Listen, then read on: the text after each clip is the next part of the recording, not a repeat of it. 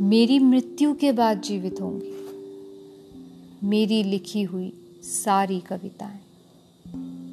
स्वांग रचते हुए याद किया जाऊँगा मैं श्रद्धांजलि के तौर पर। नए सिरे से बोई जाएँगी संजबेरिया दिए की तरह किताबों में पड़ी कविताएँ। क्योंकि लेखक के ज़िंदा रहते हुए उसकी लिखी सारी कविताएँ समाज और पढ़ने वालों के लिए मृत होती हैं।